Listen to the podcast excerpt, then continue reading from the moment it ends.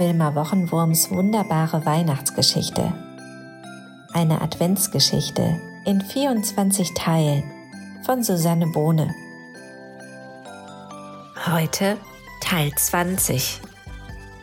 Wer ist Lina Schneemaus? setzte sie ihr schönstes Mäuselächeln auf, holte tief Luft und brüllte so laut, wie man noch nie eine Maus hatte brüllen hören. Hallo! Der Yeti erschrak fürchterlich. Er traute weder seinen Ohren noch seinen Augen.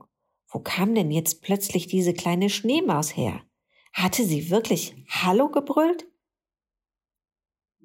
Kannst du raten, was der verblüffte Yeti da sagte?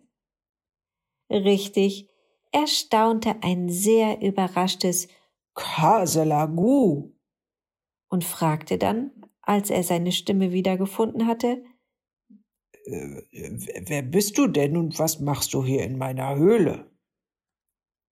Lina Schneemaus kicherte.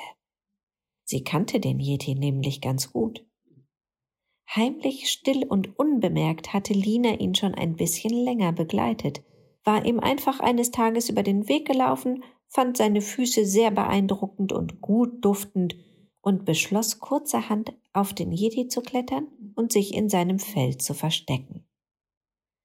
Das hatte der Yeti, weil sein Fell ja so dicht und zottelig war, gar nicht gemerkt.